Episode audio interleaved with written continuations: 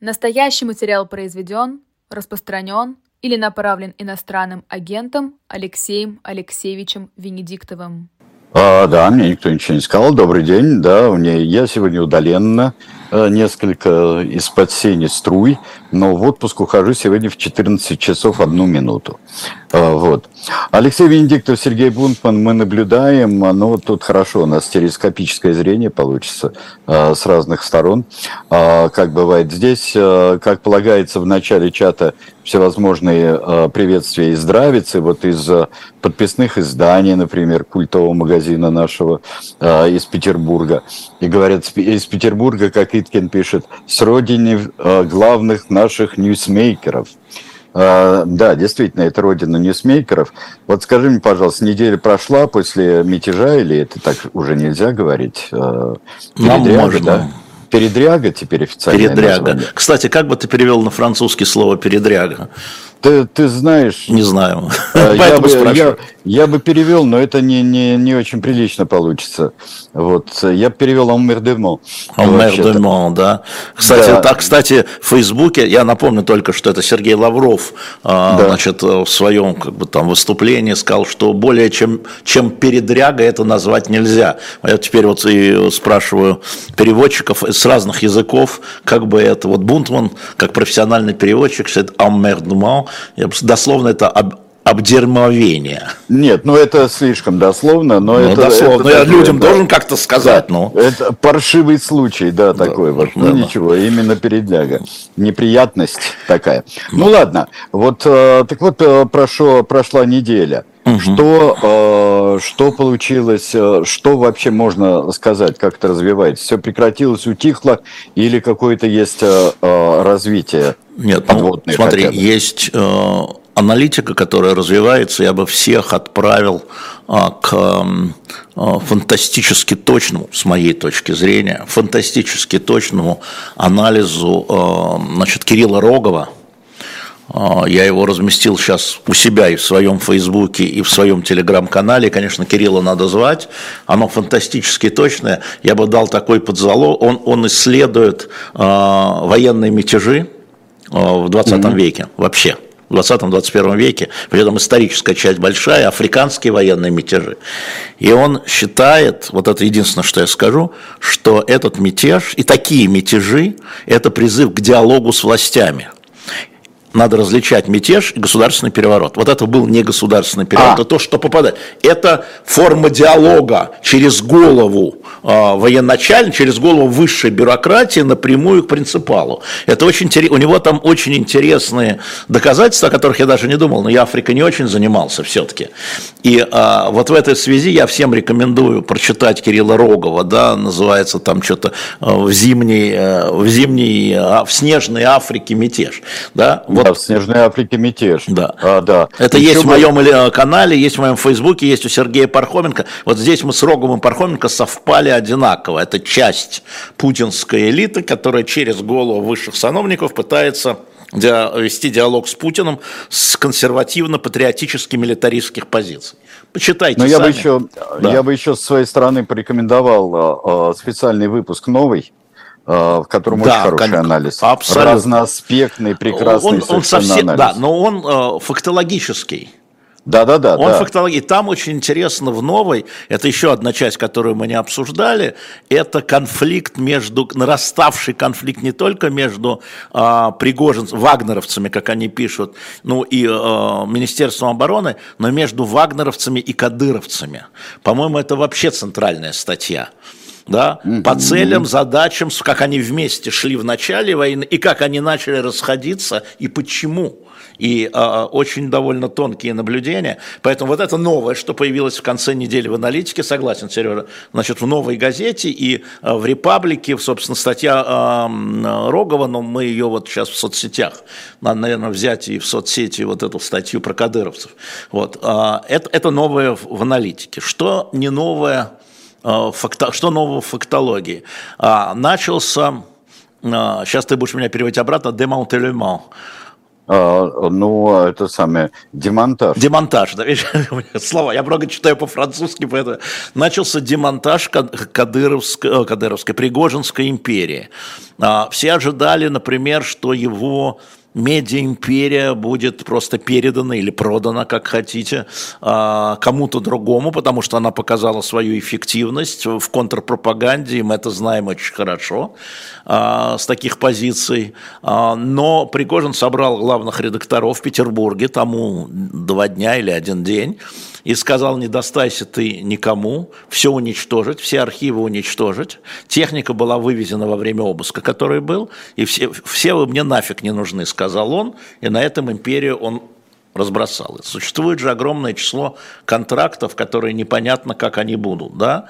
Значит, Вагнер, как военная сила, разбивается на тех, кто будет продолжать служить, и сегодня команда, вчера командующий ВДВ Михаил Юрьевич Теплинский призвал их идти в ВДВ, а, тех, кто пойдет домой, и тех, кто уйдет с ним в Беларусь. То есть у него вот этот Вагнер, который имплантирован в российскую это сила, да, военная в российском, его больше не будет. Значит, это у него э, демонтируют, демонтируют соответственно, его медиа-империю демонтируют, или он сам демонтирует, но у него ведь существует масса обязательств по контрактам реально, потому что когда mm-hmm. ты кормишь армию, например, кейтеринг, кормление армии, он завтра прекратит кормить, и что, а кто будет кормить, да, и вот этот вопрос, демонтаж его бизнес-империи, связанный с, как говорили, с поваром, с ресторанным бизнесом, московские школы на самом деле, да, что он предпочтет продать или демонтировать, чтобы нанести ущерб. Эта часть происходит. Еще происходит обсуждение, я обратил бы на это внимание, что они будут делать в Беларуси. По разным оценкам туда уходит от 5 до 25 тысяч человек – вот представь себе внутри... Большой разброс-то. Это не Это... важно, даже 5, да возьмем минимум 5. Вот 5 Но... тысяч вооруженных бойцов на границе с Украиной. Значит, уже Зеленский отдает команду усилить охрану границы северной, Украина, украинско-белорусская. Уже литовцы призывают немцев отправить э, сотни германских бойцов на защиту в том числе, потому что этот отряд может превратиться в РДК, в российский добровольческий корпус. Он уже не государственный, как РДК, не указ. зашел, разграбил, создал и ушел. Можно в Украину, а можно и не в Украину, скажем так. А, и, а можно внутри Беларуси, а можно опять пойти на Москву, это остается кулаком. Вот это сейчас обсуждается, да, и я думаю, что и Лукашенко, и Путин, и Пригожин это все понимают. Поэтому мы находимся внутри процесса, да, ничего не завершено, еще не завершены допросы генералов. А мы видим, что а, значит, в Ростове, ну, мне говорят, что туда прибыл значит, Герасимов, но у меня это из одного источника, я не могу подтвердить. Я знаю, что там на месте Суровикина реально оперативно занимается вот Теплинский Михаил, и там сидит э, замначальника штаба, о котором ты даже и не слышал, и я раньше не особо обращал на это внимание, Анатолий Ким – такой, Нет. который, да, который проводит там совещание. То есть еще генералы еще не приступили, им еще, а, либо предъявлено обвинение, либо они должны вернуться на рабочее место, либо они должны уйти в отставку, как генерал Юдин. Это еще не за... Поиски э, врагов продолжаются. Врагов, в смысле, пособников. Плюс к этому а, идут разборки, насколько я знаю, очень серьезные все-таки, почему так неоперативно, это цитата, а, сработала Росгвардия, которая должна была, собственно, и против, которая, чья задача противостоять вот таким вот э, ну, мятежам в частности, да, почему там, сейчас там вот есть какие-то объяснения, что 27% росгвардейцев были в отпуске в одном из субъектов федерации, уже, ну, июнь, конец июня, плюс к этому, соответственно, это ночь с пятницы на субботу, народ гулял перед выходными, и их собрать было – там в течение суток надо было их собирать, а он уже у Москвы, понимаешь, да, там, ну, у него Москвы там, ну, близко. То есть, ну, на самом деле, это... почему так не сделан аппарат, почему нет протоколов, а их нет? Потому что нигде военный мятеж, движение на Москву, ни в каких протоколах нет, как должна действовать там Росгвардия, ФСБ, понимаешь, да? Вот как, когда выходят там в поддержку Навального, у них есть протоколы, там или а, в ну поддержку ну да, демократии. Ну да, как да. вязать демонстрантов. Да, никто, никто, да. То есть на самом деле все это еще впереди, все это еще впереди. А, и вот на сегодняшний день, повторяю, ничего не закончено, находимся в турбуленции, собираюсь, встречаюсь, собираю информацию, собираю мнение, выясняю, как что было, кусочек, все кусочками, пока общей картины не вижу. А, а здесь, а, здесь да. вопросы в, в углубление того, что ты сказал. Вот Давай Shadow а, спрашивает, как, а как Росгвардия может остановить танки и другую тяжелую ну, технику? Ну, смотрите, да, вы абсолютно правильно задали вопрос. Значит, по тем данным, которые там в разных местах есть, танки в этой колонии, которая шла на Москву до 8 тысяч, там, да, все-таки, значит, их было 15, ну, там, 13, до 15. Э, значительная боевая сила, но не абы что на самом деле. Значит, никто же к этому не готовился. Никто же к такому вещам, э, вот э, как удерживать украинские войска от прорыва, да, вот так этому готовил. Вот они там и стоят. И вот там идут это кровавое месилово, да. А как, когда у тебя в тылу, надо вспомнить, что это в тылу, что армейские части в армии, и росгвардейцы там, между прочим, и кто-то уже забыл, что и чеченцы э, батальонах – это тоже росгвардейцы. Да? А их что, снимать с фронта было? Ну, те, кто на фронте, да? Значит, как, какие решения, кто их должен принимать, а, кто может взвесить. И поэтому сейчас как раз и действительно, но это было еще до, а, до мятежа, Золотов действительно с декабря ставил вопрос о тяжелой технике, там, я не знаю, танки, не танки, там, артиллерийские установки. А, и у него там минимальное количество БМПшек, да, ну, понятно, мы их видели, танкетки, я бы сказал. Вот. То есть на самом деле у них ничего не было. Но и здесь тоже всего 15, или не всего, ну, военным лучше известно, лучше об этом ширяем. Но в любом случае протокола, что у тебя в тылу, в тылу фронта возникнет мятеж и колонной попрет по Дону, да, такого протокола, как сдержать эти 8 тысяч человек с 15 танками, конечно, не было. Это Можно факт. ли считать э, Золотого главным бенефициаром произошедшего? Нет, нет, нет. Почему? А, а, потому что а, потому что это внешняя история, потому что Росгвардия себя показала, хотя он и говорит блистательно. Но вот слово «показала» никто не видел. Может, Путин видел? Может быть, Путин знает, а мы не видели. А. И э, губернаторы, которые по, по землям которого да, шла колонна, тоже ее не видели. Просто обращу на это внимание. Может, они там что-то подтянули потом, но нет. Значит, а, на мой взгляд, главный бенефициарий пока мы видим, да, если он есть, это а, Дюмин, губернатор Тульской области, который... Но пока... он, полити... он политический бенефициар, ну, Дюмин. Нет, ну подожди. А, а ты Потому как... что а ты... Золотов, Золотов, я говорил, Золотов получит вот как раз вожделенные э, тяжелые технику. Или не получит, да?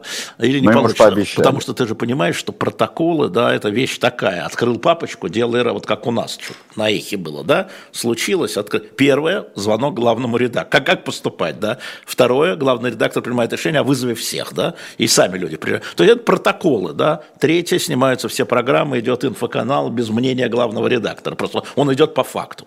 И так далее, и так далее. Есть протоколы. Вот на эти случаи протоколов не было. А и э, я думаю, э, дело не в том, что политическое, а какие еще бенефиции здесь могут быть.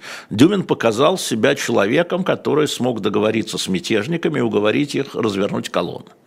Да? То есть он, э, будучи как бы отодвинутым в Тулу губернатором уже давно, он же в свое время проиграл Шойгу, тому же Шойгу.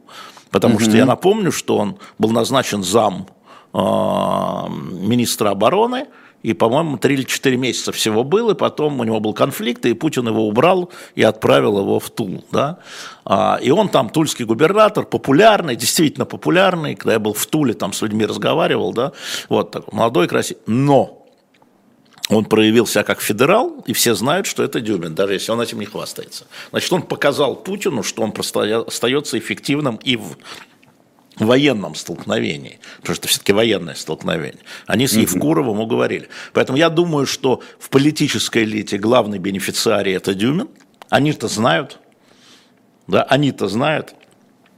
В народном мнении нет никакого бенефициария, все проиграли – ну, то есть там можно говорить, ой, какой симпатяга, значит, с ушами лысенький, да, но симпатяга проиграл, а многие считают, сдал своих, сдал своих. А, хотя на самом деле все случилось наоборот. Сначала Дюмин и Евкуров уговорили а, Уткина и там еще людей, командиров, объяснили им, что государь против. Вы чего? Вы на государя лапу подняли? Вы чего? А, и раздавим. И э, вот это вот на самом деле. Но для в публичном поле это не очень. В публичном поле вообще. И, конечно, Лукашенко бенефициарий.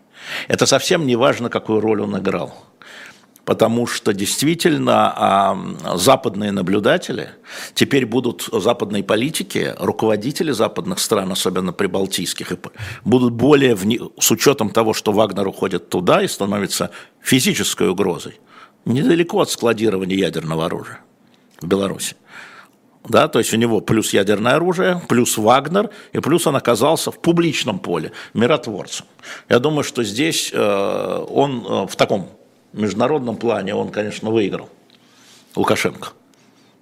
Угу. Да и продается внутри России, ребята, я остановил у вас братоубийственную войну, и те, кто в это верят, те, конечно, говорят, батька-то, ты гляди-то, да, батька, э, ну да, Лукашенко, э, да, внутри России а, мне кажется, и уже я это замечал, что к нему относятся не совсем как полному и даже иногда комическому эху Москвы. Извините меня, с маленькой, все с маленькой буквы. Угу. Вот.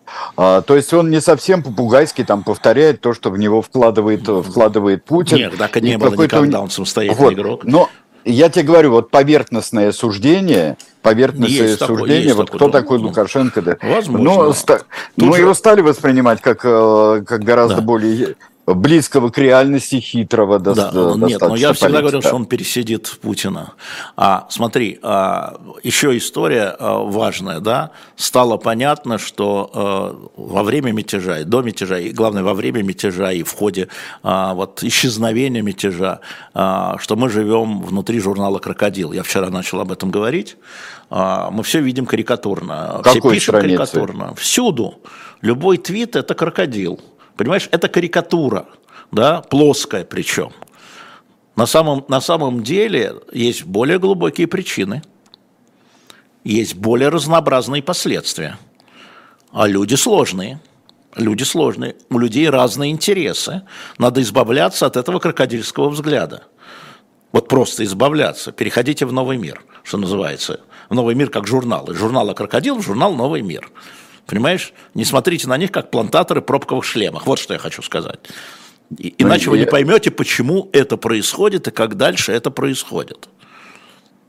Вот я бы перешел э, э, в какой-то степени сейчас э, в журнал «Вопросы истории» и «Вопросы философии». Давай. Вот, потому что, смотри, сейчас Путин и Лукашенко рисуют разную картину историческую картину э, мятежа Пригожина. Ну, так всегда бывает в мятежах и вообще в исторических событиях. Нет, но это одновременно. Люди-союзники. Ну, а, а вот люди-союзники. И э, картина Лукашенко очень отличается, во всяком случае, в описании э, реакции российского истеблишмента и политического класса на, на мятеж. Ну и что? Ну, э, нельзя писать историю, Нет, ну находясь и что? внутри. Нет, вот. ну а что ты хочешь? Но они пишут, вот у каждого свой угол зрения. Да? А, Один сидел же... там, другой сидел там. У каждого но свои это... задачи. Добавил бы я. Не, не... Во! Это ну, же конечно. не дискуссия, а да. а потому что текст, э, текст Путина в России должен быть э, только он. Вот только он. Почему ты так решил? Ну, потому что как может говорить э, Путин, ну. Описывать с высочайшего там с, э, с крыльца грановитой да. палаты да. Э, или Кремлевского дворца, вот он может описывать то, что возможно подвергать сомнению. Да нет, конечно, он описывает, они совсем в разных плоскостях. Путин решает одну задачу, Путин решает задачу повышения лояльности вооруженных сил, он за это их благодарит. Это решение одной задачи. А Лукашенко продает себя на э, открытом рынке, на внешнем контуре. Это просто другая задача, они просто про другое. А один, один говорит про борщ, а другой про салат. А, я понимаю, что да, ну хорошо, да, вот а. все у нас, мы никуда от Пригожина не денемся и от кухни кремлевской. Почему? Почему? Не надо, ну, опять, ты говоришь, опять борщ, повар, борщ, опять борщ, повар, опять повар. Борщ, салат, ты говоришь, да, ну, ну у тебя да, все ну, сравнения, да, есть господи, дело, да. сейчас да. еще пампушки, заливное, да, ну да. да. вот, заливного довольно много.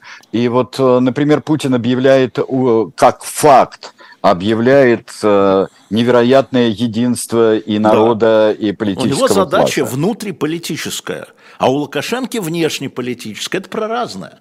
Да? Они описывают одно, событие это вот оно, они дошли 200 километров, условные 200 километров, да? они развернулись, все затихло, все, все закончилось. И один и другой говорит, все закончилось.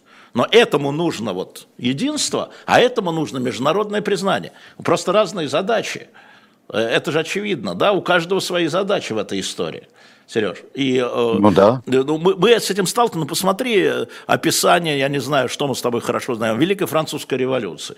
Вот там, я не знаю, переворот, э, там, я не знаю, там, кань жерандистов. Да? Одни вот так, ужас, кошмар, все, одно и то же событие, а другие это враги народа, предатели, демурье. Все одно и то же событие. Да. Одно и то же событие, но у каждого свои цели. Да, я понимаю, но э, так привыкли, что Путин непререкаем. А не надо привыкать. Вообще. А вот не надо было привыкать. Ну так это очень хорошо. Да. Это то что, то, что у кого-то там из того самого сурковского глубинного народа появится мысль, что Путин не непререкаем. Да, она появилась. Это, а, это, а вот это очень хорошо. Конечно, конечно. Так нет, так оно нет. Так ему и, и так и появилось так и это главный ущерб. Ты меня спросил бенефициарии, я тебе да, сказал да. свое мнение по бенефициариям. А главный, кто понес ущерб, это отнюдь не Пригожин. Конечно, Пригожин лишился того всего пятого десятого, но он стал фигурой, если не равно великой Путину, не равно великой Путину, популярной очень, да, даже проиграв. Даже проиграв. А, а, а вот снижение, ущерб, на мой взгляд, понес Путин. Безусловно, потому что он лишился вот этого священности, сакральности. Как так можно было, да? Как же так? Да еще а, его прощение, у так называемого прощения, да, а, мятежника, у очень многих вызывает чувство, что он испугался. Что он испугался. Да. Что это слабость. Это же вопрос. Ты можешь трактовать это как силу, когда государь прощает. Это сила или слабость? И каждый уже через свой аппарат – может трактовать, сила это или слабость. Как прощение, это сила или слабость? Нет, ну ты понимаешь, а, когда а, государь а, и все вокруг государя его, как Владимира Красное Солнышко воспринимают, тогда это сила. Да никто его вокруг государя не воспринимает как Красное Солнышко. а когда, а когда он, простите меня, лидер большого клана, большой семьи, э, вот, э, он разруливающий все э, крупнейший крестный отец этого заведения, вот тогда здесь слабость, скорее всего. Ну, это, я говорю, каждый, исходя из своего э, понимания, его и трактует. Я считаю, что это ущерб. А многие считают, что это сила. Нет, я тоже думаю, что это ущерб. Ну хорошо, а ну, другие общем... считают, что это сила. А, и как раз в этом важность наблюдения, поэтому надо дискутировать, почему вы считаете, что это сила, почему вы считаете, что это ущерб. Я могу объяснить, я объясняю, да? но поговорить с теми, кто считает, что прощение – это сила, тоже было бы интересно. Что это усилило его. Было бы интересно, безусловно. Ну вот, э, как Влад, можно считать, что Путин Пригожиным напугал Европу и укрепил, и укрепил Беларусь. А, Великий план. А, напугал Европу, укрепил Беларусь, только не Путин. В этом-то а история. Пригожин. А кто Пригожин? Пригожин? Сам Пригожин. Ну, Пригожин и люди, которые у него. Я напоминаю, что вот это самое а, консервативно-милитаристское, то, что называется турбопатриоты, да, они реально существуют внутри России – да, и чем ближе к власти, тем их больше относительно других. Если внутри России их, по оценкам, 12-15%, то внутри и близко к Кремлю их может быть там 30-40%. Понимаешь? Это реально, а, как бы сказать, мнение, которое существует. И у людей, в том числе принимающих решения. Вот о чем идет речь. А, поэтому а, важно понимать, что еще ничего не закончилось. Вот это надо понимать, что ничего не закончилось. А те, кто хотят, повторяю, жить в черно-белом, а, плоском крокодиле, но это ваше право, только потом не удивляйтесь, как это смогло случиться. И как случится то, что еще случится. Да потому что вы вот так видите. Понятно. Давай ты книжку расскажешь, а то у меня да. сразу еще один вопрос будет. Да, хорошо. Значит, мы, мы решили объединить, потому что это две очень важные, строгие книги. Если у вас, повторяю, есть люди, которые, образованные люди, которые сомневаются, там, а, как все кодифицировать, как приходит, мы объединили две книги, которые мы уже вам представляли. Сейчас они стоят, их немного, это у нас 25 комплектов всего, так что надо поторопиться на shop.diletant.media. Это две книги, касающиеся Германии. Одна из них, это был бестселлер из бестселлеров, это переводная на многие языки, «Разрушенный дом. Моя юность личность при Гитлере э, Хорста Хрюгера, как вот, знаете, повседневная ну, жизнь, да, да, да вот в, в, в этой истории. А вторая книга, на мой взгляд, совсем интересная, Дженнифер Тиги «Мой дед расстрелял бы меня», э, потому что про ее деда написано в списке Шиндлера – про одного из садистов, комендантов лагеря, причем не просто комендант, не были чиновники, да, там бюрократы, сегодня ты комендант лагеря, а завтра ты командир батальона. А это был садист. И вот мой дедушка садист, это называется, он был комендантом лагеря.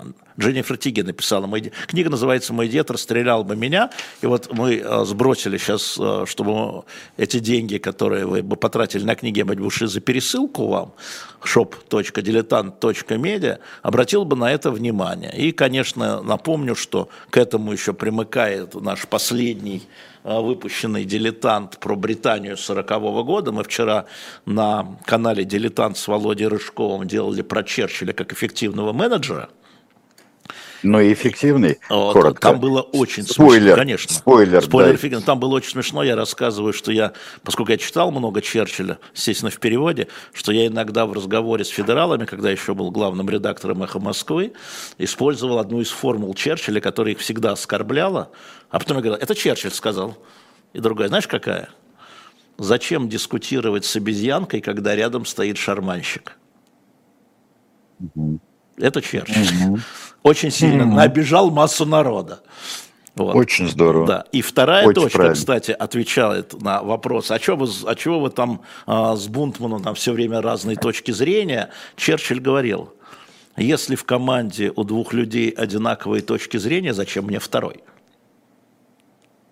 Да. Это вопрос менеджмента и управления. Понимаешь, да? Это так что смотрите на канале «Дилетант» наши с э, Володей Рыжком, мы вчера в прямом эфире делали, вот эти книги заходите, эти, покупайте, читайте, и заодно этим вы помогаете каналу «Живой гвоздь». Ну и, естественно, а, сегодня 1 июля уже, кстати, с новым месяцем, а, донаты, которые очень помогли нам с утренним разворотом. У нас, конечно, фантастический теперь утренний разворот, э, который живет только на ваши донаты. Хочу сразу сказать поскольку это был новый проект, да, и денег было взять неоткуда, все донаты, которые вы делали с российских карт, с иностранных карт, и, или подписываясь на канал, а, вы нам помогаете, мы расширять будем утренний разворот. Все, это был такой интермеццо такое. А, да, а теперь скажи мне, пожалуйста, да. Вот как быть, э, э, ладно там с законами, э, Марго Симонян уже послала их лесом э, и законностью, а вот как быть с характером юрист, Путина? Да. Э, ну, она интерпретатор. Я думаю, знаешь что? Я думаю, что э, все будет оформлено юридически, там, на грани фола. А, потому что мы вчера видели процесс, э, судебное заседание, соответственно, э, про значит, Женю Беркович и Светлану Рябчук, да? А, но это фантастика. Такого еще дела не было. Вот такого дела еще не было. Ничего, судья же принимает решение, внимание, на основе фактов, да, внимание, и внутреннего убеждения по закону. Вот факты были опровергнуты, экспертиза специальным институтом при Минюсте была признана нулевой – нулевой, еще раз подчеркиваю, нулевой, это институт при Минюсте сказал, нет такой э, науки, на которой опирается... Да, нет такой науки. Еще раз, это Минюст. Нет такой да. науки, да. Но внутреннее убеждение судьи отправило э, девушек, они же, вот шли бы они в колонне с Пригожиным, глядишь бы, и все в порядке было, а они всего-навсего пьесу поставили.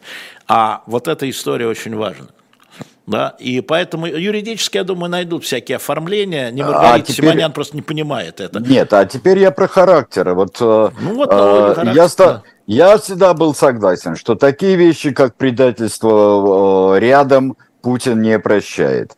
А, вот. Да, и, и не простит.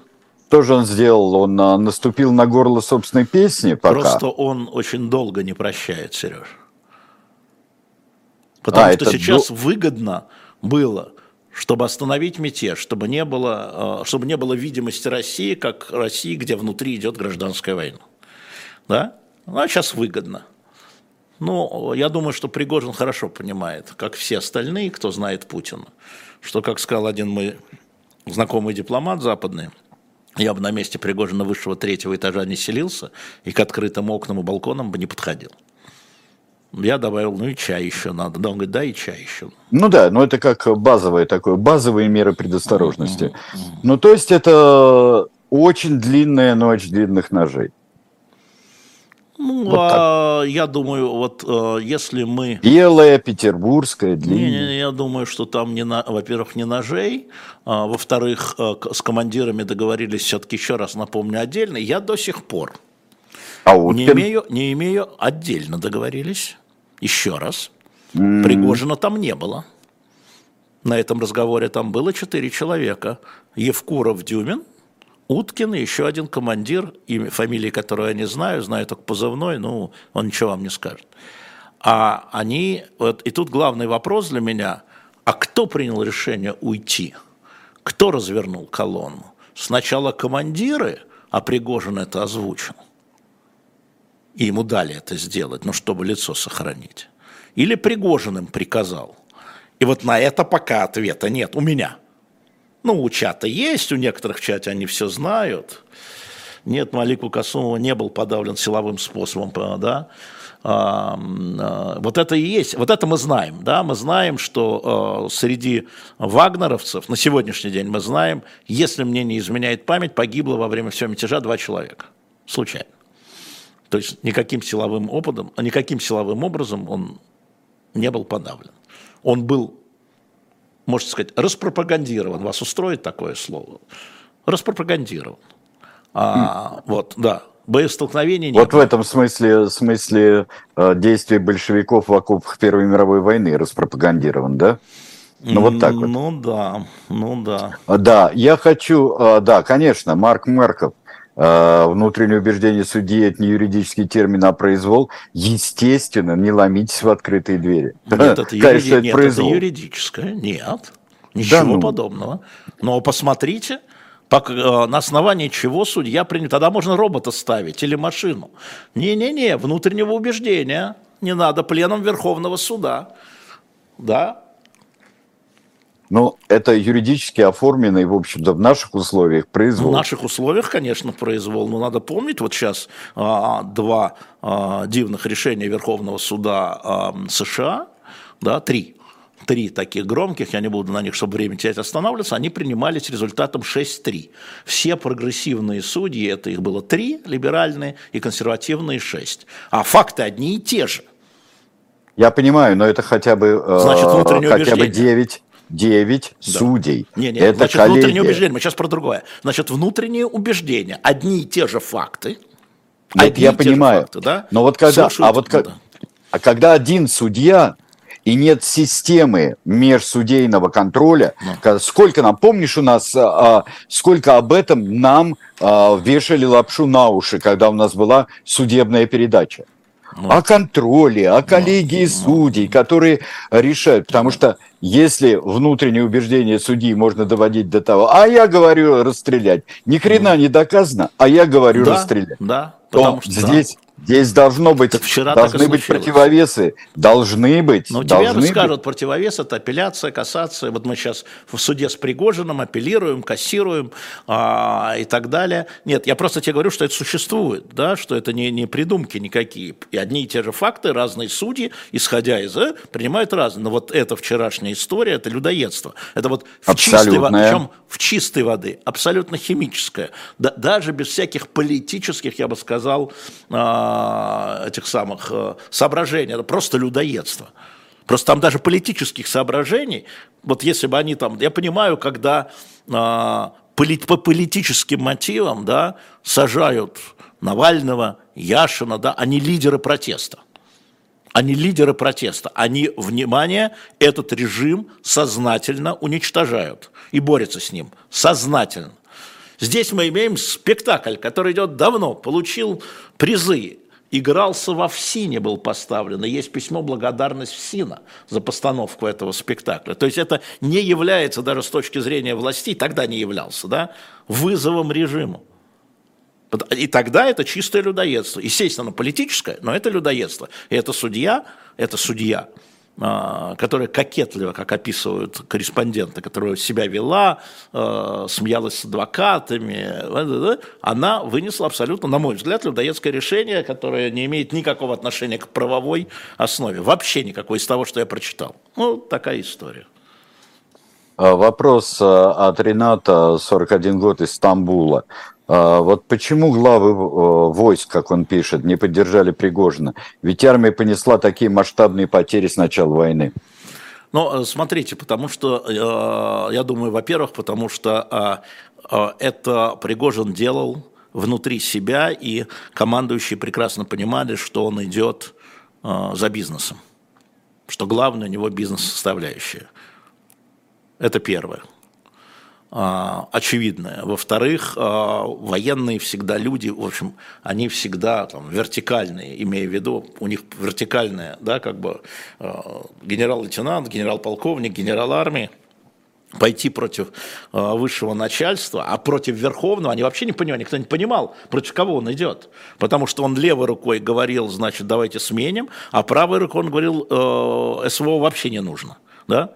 Он запутал всех. Не только военные командующие, а, но ни одна часть вот то, что тогда писали в ходе, присоединилась 47-я, там какая-то военно-воздушная дивизия, еще какая, ничего не было. Никто не присоединился, только вагнеровцы шли, и то не все.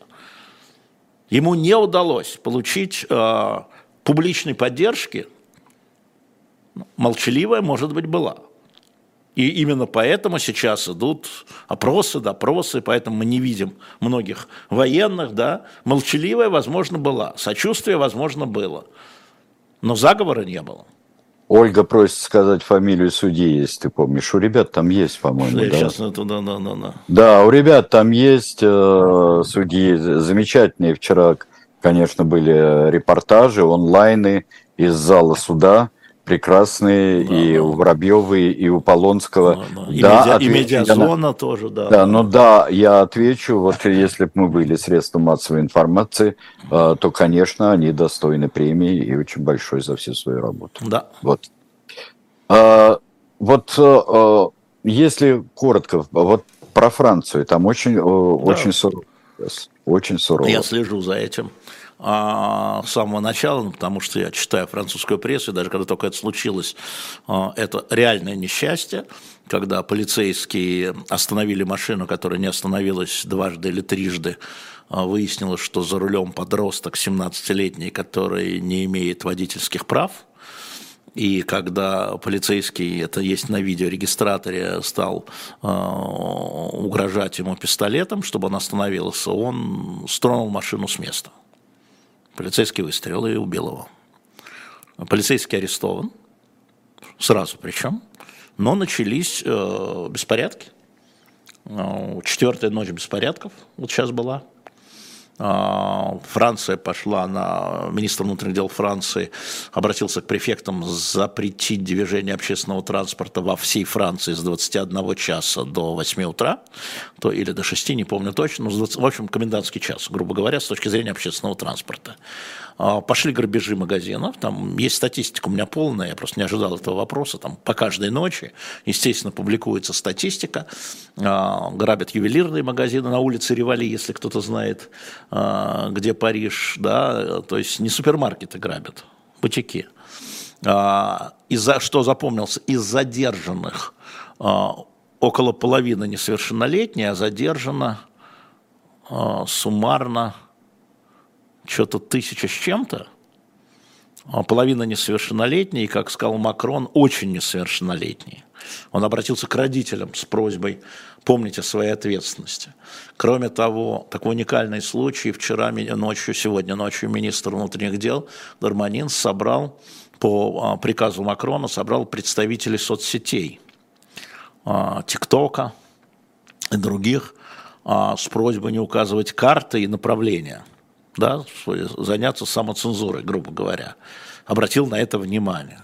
И Макрон об этом говорил, что главным источником координации ну, это как арабская весна, являются соцсети. И что-то с этим надо делать. То есть там будет продолжение потом по законодательству, и будет усиление, а, как сказать, самоцензуры соцсетей. То, что дискутируется очень давно, ну, самый яркий случай с момента, значит, выкидывания Трампа из Твиттера. Ну, это та же самая история, да, призывы не публиковать, блокировать аккаунты. Вот то же самое. Я не знаю, закрытая была встреча, но французские журналисты, коллеги какие-то кусочки оттуда выпрыгивали сегодня утром. Угу. Но это такие а, массовые беспорядки, а, они это уже вот с пятого а, года, с пятого вот, года не были. Вот, дорогой мой, кто Амин, Амин Мата, да. Мата, вот, э, дорогой мой, вы знаете, Э, если сравнивать с самыми серьезными и массовыми э, протестами в России, которые сравнивали и называли беспорядками, и называли черт знает чем, то это совсем другое. Это уже перешедшие в погромы, перешедшая именно ну, это вот это Black Matters, это вот, вот э, такой кусок, там есть специальные организации, которые, ну, вот этим, как бы следят за этим, вот они докладывали вчера. Да, БЛМовские такие что, вот. При, что приходят эти группы, приезжают из других регионов Франции, из других регионов. Более того, э, мигранты через итальянскую границу, и сейчас усилен контроль за итальянской границей, приезжают такие группы, так анархо а, анархо молодые анархо-боевиков, таких, вот знаешь, там Левый фронт, вот это все. А, вот, ну, на самом деле, ну, вот такая история, да. И э, там, конечно, Макрон, напомню мне, Сергей Борисович Иванова сказал, что огромную роль в этих играют э, видеоигры. А, сил, а... не, не, силовые люди воспринимания по-другому, не как Сергей Борисович, вы научились и поэтому пошли, а вы чувствуете себя внутри видеоигры. Это все-таки да, другой это, анализ. Это все-таки другой это, анализ. Да, это другой анализ, потому что это действительно реальная картина. Себя чувствуешь как минимум неуязвимым и пережив свою гибель в видеоигре, да. можешь перезагрузить компьютер. Да, это вот. правда. И вчера погиб молодой человек, а, второй, то есть вот, вот один был застрелен полицией, вот с этого все началось на Хель, 17-летний, а вчера вот в результате погиб молодой парень, упал с крыши дома, там они пытались залезть в бутик там сверху, он упал и разбился насмерть, еще одна смерть. А, значит, один вчера в Леоне ночью началось из а, охотничьего ружья, открыл огонь по полицейским. В Леоне ранено 79 полицейских и 24 гражданских.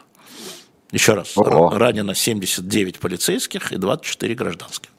А, то есть, на самом деле, вот такие истории. Это, это, это, конечно, массовые беспорядки, другого вопроса нет.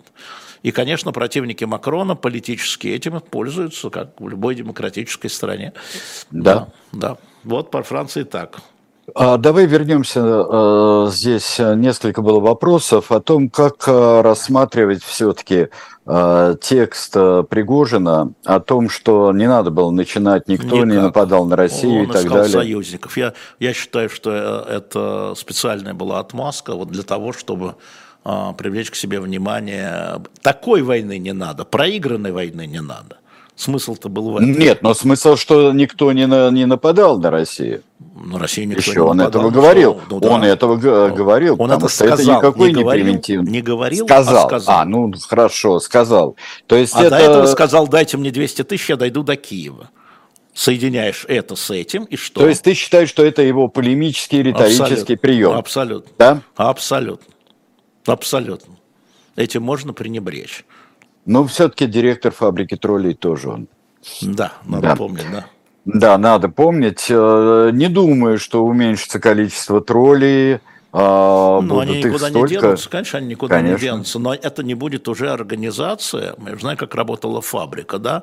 Брался, писался текст, и он а, централизованно распространялся на многие десятки, а то и сотни аккаунтов. Это была координация. История в том, что он уничтожает координацию. Полиция забрала сервера, там, когда все, а он дал просто команду все стереть, все архивы убрать. Да, аниме виновата, блин, это верно. Да, э, Вячеславу Ломаченко я отвечу. Э, Москва говорит 2002 год. Чемпионат мира по футболу, жгли машины э, на, на манежке. Это было все рядом. Это были настоящие, стопроцентные, хотя локальные беспорядки. Ну да. Ну, да. Из них сделали в свое время совершенно идиотские выводы. А, и тогда, не поняв ни что произошло, ни что делали, ни как организовали, а, в смысле просмотр, после которого были, а, были беспорядки, стопроцентные беспорядки, жгли машины, громили витрины, да. Ну там, там же еще грабеж дело. идет, там же еще идет статистика, там, что такое громили витрины, а потом зашли и вынесли товар. И причем да. еще раз эти товары выносятся, я повторяю, из дорогих бутиков. Это не выносятся товары из супермаркетов или еда, скажем. Ну, нет, нет, ну они понимают, там Риволи, там рядом все эти Картье, Вандомская площадь и так далее, все это самые великие ювелирные магазины, какие есть, там находятся. Знают, что, знают, что громить. Да. Да, ребята, вот э, я бы хотел сейчас еще э, некоторые э, стали известными, некоторые Э, изменения в украинском плане, э, плане э, мира, плане мира, который не, вот пунктах Зеленского. Да. Вот это, это очень... через Соединенные Штаты стало известно. Да, да, да? это нас, надо понимать, да, что одним из главных игроков на контакте с Российской Федерацией, а может быть сейчас единственный такой игрок, за исключением посла США в Москве, является бывший посол США в Москве, а ныне директор ЦРУ Бернс. Уильям Бернс. Хороший, знакомый а, слушатель «Эхо Москвы», будучи послом, у нас бывал неоднократно. А, значит, Бернс а, был сейчас в... Во-первых, две истории с Бернсом. Во-первых, во время мятежа именно Бернс, это был высший американский чиновник, звонил напрямую Нарышкину. Ну, мне говорят, сейчас напишут, нет, это Нарышкиному звонил. Не знаем. Значит, разговаривал с Нарышкиным, Думаю, что американцы звонили, они были беспокоены хранением атомного оружия, как всегда, и иного оружия, это понятно. А, и, значит, вот этот вот контакт, он существует. Я напомню, что последняя встреча на высшем уровне а, была именно Бернс Нарышкин в Стамбуле. Да? То есть это канал, запомним это, запомним. А, высокопоставленный американский чиновник, самый высокопоставленный американский чиновник, директор ЦРУ, является контактером а, Российской Федерации. Не Салливан с э, Патрушевым, да, а Бернс с Нарышкиным. Первое. Второе. На этих выходных или после этих выходных, точнее, а, Бернст был с необъявленным визитом, это у него нормально, он и в России с необъявленным визитом тогда приезжал, в Украине, в Киеве. А, и они обсуждали, как пишет американская пресса, а, вопросы окончания войны. Еще раз, вопросы окончания войны. Если мы это соединим с тем, что говорит э, генерал Милли, который является до сих пор э, командующим Объединенного комитета начальников штабов, да, самым высоким военнослужащим в США, и который тоже является членом Совета национальной безопасности, как и Берс, они сидят рядом. Если вы когда-нибудь видели фотографии, ну, Берс и Милли сидят рядом. Он говорит о том, что я говорил, война будет, до, в смысле, с контрнаступлением говорил, вчера говорил, встречаясь с прессой, кстати, в Вашингтоне, будет долгой, 10 недель, я говорю, 6, 8, 10 недель, он сказал, как я и предупреждал, она будет очень кровавой, а затем после контрнаступления начнутся разговоры о мире. И то же самое Бернс привез из Киева. Значит, что вырисовывается на сегодняшний день? По мнению американской прессы, э, которая, естественно, имеет контакты с Милли с Бернсом, это серьезные газеты, а не так. Значит, а, якобы, вот это слово я бы подчеркнул и взял там в рамочку, якобы, что я проверить не могу. А, разговоры идут вот о чем. Значит, успех контрнаступления будет заключаться в том, что значительная часть территории, которая была захвачена после марта, после февраля 24 года вернется. Самое главное, подойдут границы Крыма и поставят там артиллерийские установки, которые будут достигать Крым. После этого можно начинать переговоры, то есть создать давление на Путина путем угро... непосредственной угрозы а, к военным действиям в Крыму. Вот, собственно говоря, что мы сейчас... И после этого начинаются переговоры. А, по словам значит, американцев, которые там, знают о переговорах Берса Зеленским, это было обещано к концу года. По словам генерала Милли, это осень. Ну, все равно в этом году. Начало переговоров.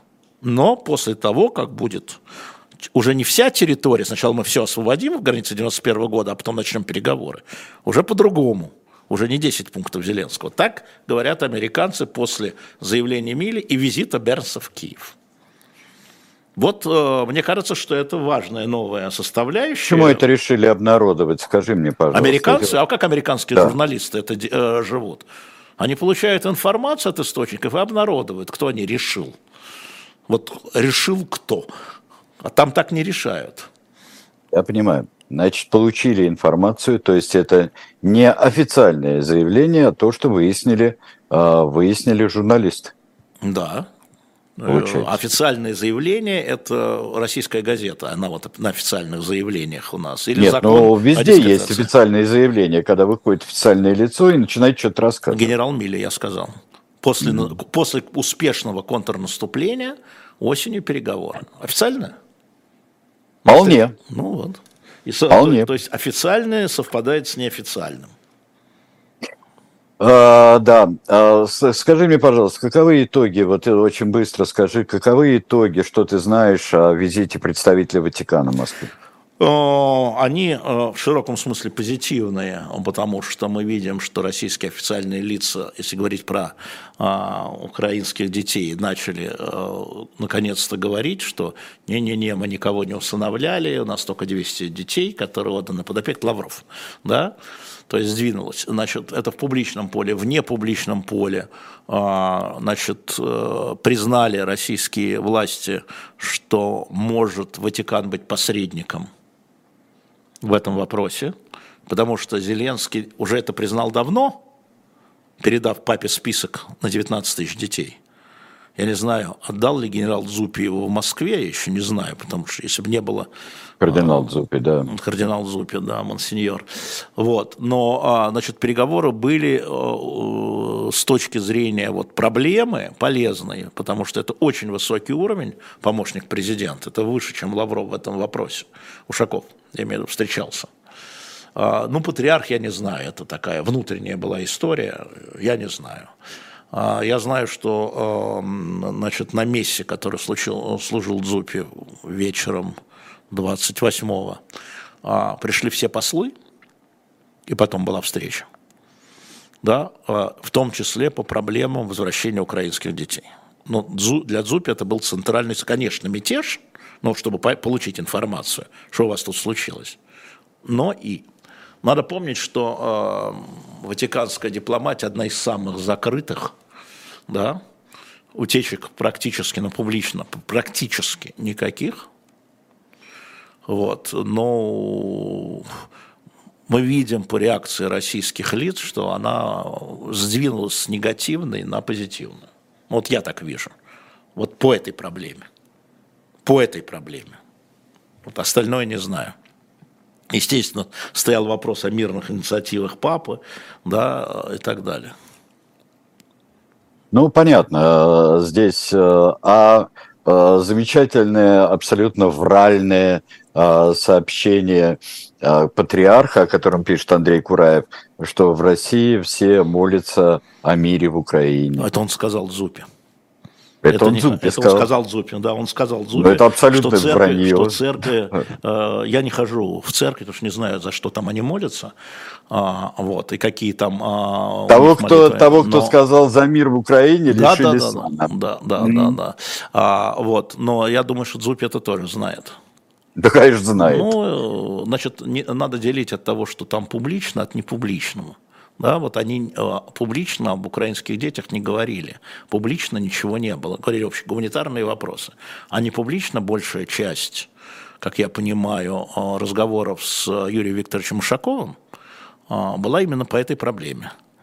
Поэтому как бы мы уж можем как-то разделить, как это сказать, заявление от действий. Так же, как и у Пригожина. С тем же успехом. А Иосиф ты... просит позвать Иосифа Пригожина. И ну вы... хотя бы Иосифа. И выдать, говорят, и выдать его за Евгения. Да, да. Нет, и хотя бы Иосифа. Я знаю, да. что, я отвечу слушателям, потому что мы же об этом говорили, я знаю, что Пригожину передали ваше настоятельное желание, чтобы он дал интервью живому гвоздю, я имею в виду Евгению Викторовичу, но это будет его решение. Он же не дает интервью не своим. Он же так же, как вся российский истеблишмент. Все должно быть ласково, все должны облизывать, все должны, журналисты, с тобой соглашаться, а быть еще круче, чем интервьюер. Ну, мы не, э, не, не опускаем ладони маэстро, что называется. Да. А, в самом конце, в самые последние секунды а, прекрасное напоминание нам а, здесь в чате, да. а, прекрасное напоминание о мятеже 6 июля 2018 года. Левый и как он завершился, и как он был а, распропагандирован, да, абсолютно. Вот очень, очень хорошо. Это а, еще один повод для ну, размышления. Ну, я вам могу сказать, что, конечно, Корниловский мятеж очень сильно похож вместе с результатом, я бы сказал.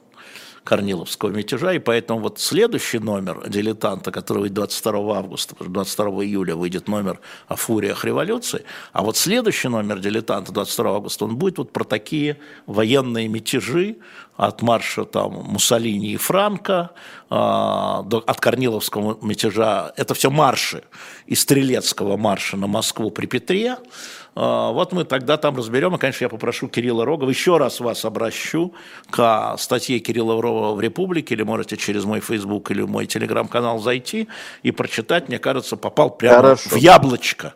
Я сказал про яблочко, потому что лидер яблока Григорий Явлинский будет через 4 минуты у нас в студии. Ну, слушай, ты вообще, Борис Брунов отдыхает. Это лучше, лучше, конферансье лучше не придумаешь. Да, весна пришла в Москву, и вы пришли в наш концертный зал. Так что перезагрузитесь, да, перезагрузитесь и возвращайтесь. Да, хорошо, что сделаем Три минуты. Да.